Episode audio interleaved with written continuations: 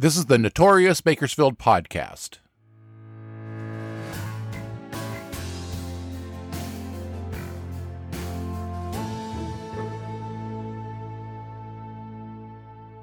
I'm Robert Peterson, the host and creator of the Notorious Bakersfield Podcast.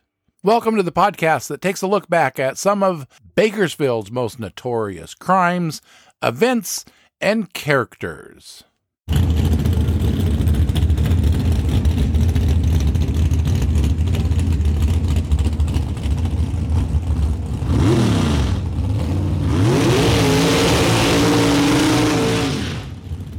You hear that? That is music to the ears of drag racing enthusiasts and fans across the country. And you'll be hearing a lot of that from March 3rd through 6th at Famoso Drag Strip's Good Vibrations Motorsports March Meet. The March Meet drags are notorious not only in Bakersfield, but around the world. Every year, race fans flock to the Famoso Drag Strip to witness a legacy of racing that dates back 63 years. You'll want to listen to this episode all the way to the end to find out how you can win two one day passes to this year's March Meet. These passes were generously donated by Famoso Drag Strip. This is the story of Bakersfield's world famous March Meet.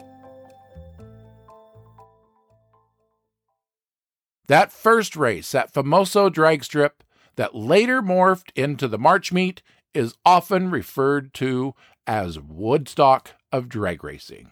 The race we now know as Good Vibrations Motorsports March Meet was originally called the U.S. Fuel and Gas Championships when it was first held in 1959. This first race was organized by Smokers Incorporated, a Bakersfield racing club. And the reason they organized this first race was because they were skeptical of the reported times and speeds set by Big Daddy Don Garlits, an East Coast racer. So they invited Big Daddy to Famoso Drag Strip to prove himself. To understand what the March Meet means to drag racers, fans, and the community of Bakersfield, it's important to know its roots. I talked to Blake Bowser, Famoso Drag Strip's Vice President of Operations, to learn more about the Famoso Drag Strip and March Meet history. Full disclosure Blake happens to be my cousin. Bakersfield Smokers. Um, they were uh, racing in the early 50s in um, Gardner Field, in putting on races, I should say, and racing in Gardner Field in Taft, California. And they got the lease on the property out where the currently track currently is now on Famoso Road in 1954. And then of course 59 they put on the first March meet which put them on the on the on the map. Okay, my understanding of about the March meet is that it began as a grudge match between West Coast racers and East Coast racers, particularly Don Garlits. Is that true?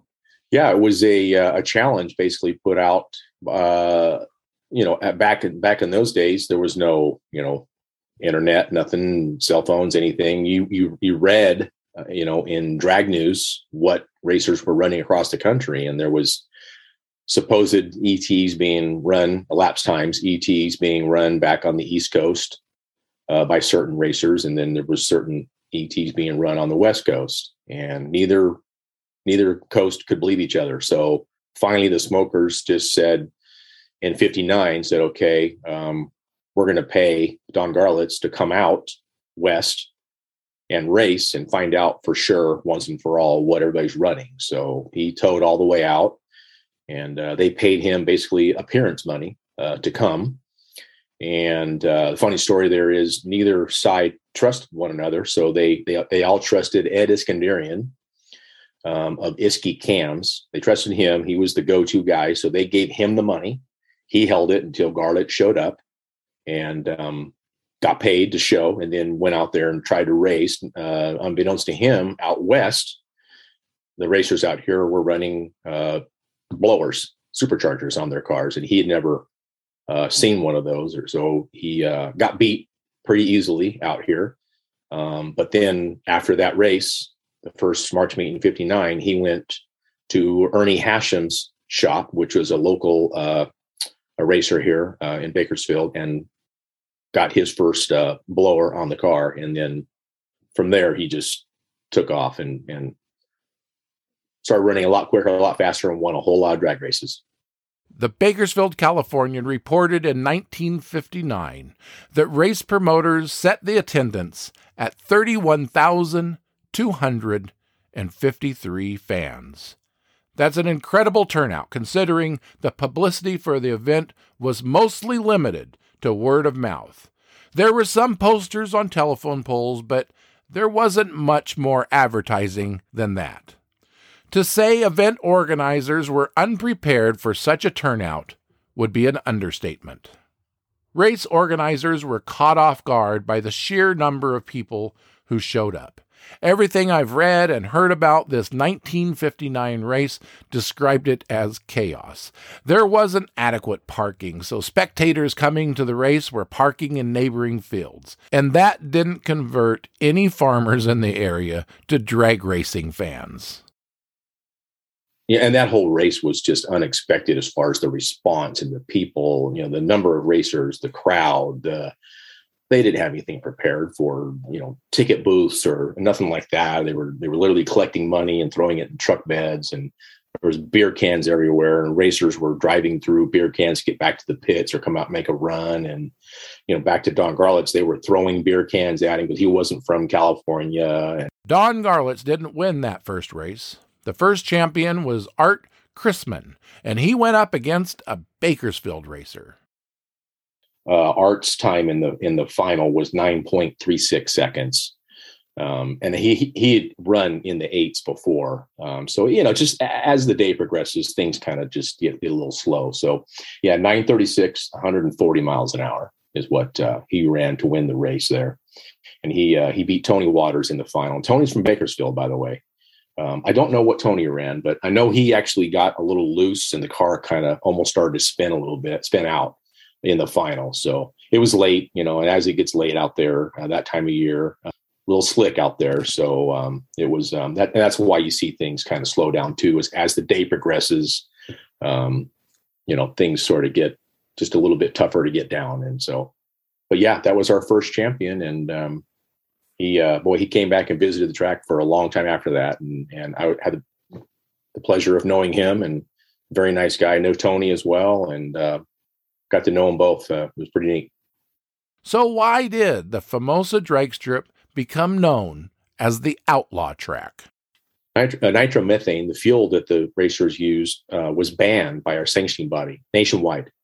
Um, but bakersfield didn't observe the ban they kept letting they kept hosting uh, races with nitro cars. So that increased their popularity a little bit because people who want to come see nitro cars had to come to bakersfield to see it. So uh, that that made bakersfield known as a little bit of an outlaw track. Things have since obviously that there's it's wide open and all that now but for a time there yeah bakersfield was known as the outlaw track because they didn't observe the nitro ban that first race in 1959 was not only controversial because of the large crowd, there was also a tragic accident that wasn't handled properly by race promoters at the time.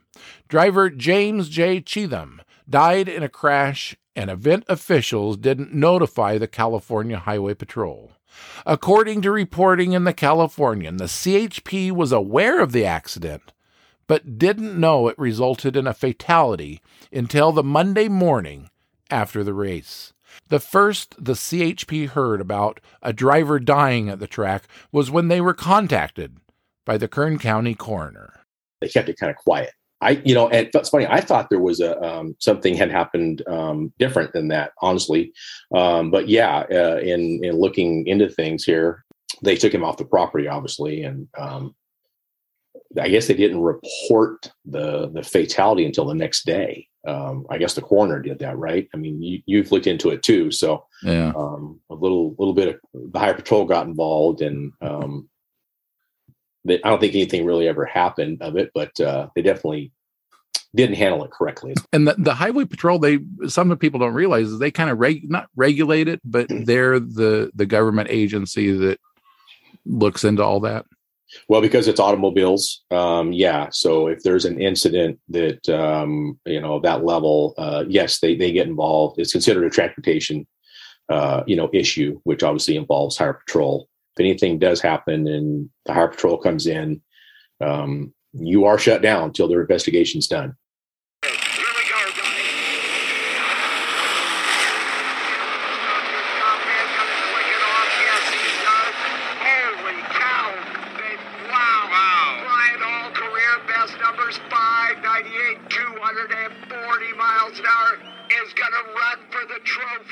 Don Garlits, Don Prudhomme, Shirley Muldowney, John Force are just a few of the drag racing legends who have competed at the Bakersfield March Meet. The race has also produced some memorable historic moments. And we actually have a local racer, um, James Warren. Uh, sadly, James has passed on too. Uh, but he won three years in a row straight uh, 75 76 and 70, 77 sorry that was pretty cool too. We also were the first to have an all female top fuel final. Two females in the final in 1982 shirley muldowney and lucille lee. And actually lucille lee won that race. And um, that was the first time ever that two females had met in top fuel cars in a final Lucille Lee was humble and gracious after that March meet victory over Shirley Muldowney. In a post-race interview, she said, quote, I didn't beat Shirley Muldowney today. My car just ran better than hers. The March meet draws more out-of-town visitors to our community than any other annual event in Kern County. I honestly think that the March meet is the number one. I, I, I would argue that that number one money generating event. Now, certainly the fair runs longer, brings an attendance number is much higher, um, way higher, but it's a local lo- local crowd where you know the March Meet brings fans from all over the world. Now, listen to this. Here's a cool ad that ran on local radio stations promoting uh, 1968 race. And now, ladies and gentlemen, the Smokers return to Bakersfield. As drag racing fans everywhere know, the Bakersfield March Fuel and Gas Championship is the number one dragster bash of the year. Under its original management for 68, the action will be hotter than ever. Over 100 supercharged tire smokers from 30 states will be gunning for some $65,000 in cash awards. Plus a supporting cast of super stocks, funny cars, and competition machines unequaled in the sport virtually all the famous names will be making their annual pilgrimage to Bakersfield, the birthplace of championship fuel dragster racing. Over $10 million worth of exotic 230 mile per hour machinery will guarantee an exciting action packed weekend. Admission prices you can afford. Be in Bakersfield at the Famoso Drag Strip. If you've never experienced a March meet, this is what Blake says you can expect. Uh, it is sensory overload yeah in every way. Um, it, it, you can smell it you can see it you can feel it. Um, when you when the nitro cars run which you can walk right out in the pits and stand virtually next to them and feel the concussion that the engines uh, produce you know you can smell the nitromethane. Um, yeah it's uh, bring sunscreen uh, bring something to cover up with a little bit for some shade. Hopefully we have uh, plenty of sunshine. That's the plan, right? um, yeah, uh, come prepared for a full day. Um, you know, it's going to take a lot to cover the whole place. It's big. We're 100 acres, and we've got uh, grandstands that run the whole quarter mile. Um, we've got a swap meet that's the end of the quarter mile in the pit area. We've got a vendor row that runs just about a quarter mile on. Uh, actually, it faces each other, so it's double a double row. The pits are wide open. Every ticket uh, gets you in all that. Got a car show. Uh, guys will bring their street rods out there and park right there in the in the grove area, which is right behind the grandstands, the tree covered area and trees. That's our car show. So it takes it takes a full day to cover everything and um, come prepared to hang out and um, protect yourself from the sun and drink water and yes, bring earplugs. Blake also addressed what this year's race is going to be like in the age of COVID. No, we are um, no limitations. Um, we are considered uh, by the state of California with the COVID policy, we are considered a mega event um, if you have uh, more than 10,000 fans a day. Now, we won't achieve that on Thursday or Friday. We might hit that on Saturday. Um, it is hard to tell. Uh, last year's event, we were we were limited to one third um, capacity for spectators, so it's hard to tell if we're going to hit that number or not on Saturday. There is just some guidelines by the state of California. They recommend that your uh, patrons have a a, um, a vaccine or a negative test. Not required. Uh, they recommend that the facility has masks available. Not required. Just recommended. So basically, we have no restrictions this year. Um, you know, we were closed there for a while last year. We pulled off March Meet 20, and then COVID hit literally the day after. Yeah. yeah. And then uh, March Meet 21, we had to postpone until May. So this year, this year, no limitations, and uh, we hope to be again the uh, one of the best generating uh, events in in the county. And most of it's outside. 100% outside. Yeah. yeah. We have no other than going in the bathrooms. You're going you're going indoors. So yeah. a lot has changed throughout the 63 years of the March Meet's existence. It still draws big crowds, but event organizers are prepared. Unlike 1959, there's ample parking and bathroom facilities and plenty of food and drink to purchase. Like Blake said, prepare for the day. Bring plenty of sunscreen and don't forget the earplugs because it is loud. I mean, like really loud. Resources used to research this story the Bakersfield Californian. We did it for the love.com 50 years of fuel dragsters at the March Meet by Stephen Justice. And Blake Bowser, Famoso Drag Strips, Vice President of Operations. Now, here's the fun part. Thanks to the folks at Famoso Drag Strip, one lucky Notorious Bakersfield listener will win two one day passes to the 2022 Good Vibrations Motorsports March Meet. You have to answer the March Meet trivia question correctly. If you answer that question correctly, you will be entered into a drawing. Here's how you enter. In the show notes, click on the link to the March Meet contest. Answer the trivia question correctly, fill out the rest of the form with your contact information. Entry deadline is noon Sunday, February 27th, 2022. If the person whose name is drawn doesn't respond to me by 1 p.m. the following day, Monday, February 28th, I'll draw another name, and then we'll do that until somebody finally responds. But I think somebody will respond. I'll also post a link to the contest on the Notorious Bakersfield Facebook page and Twitter account. Now, here's the rules one entry per person. Must be 18 years of age to enter.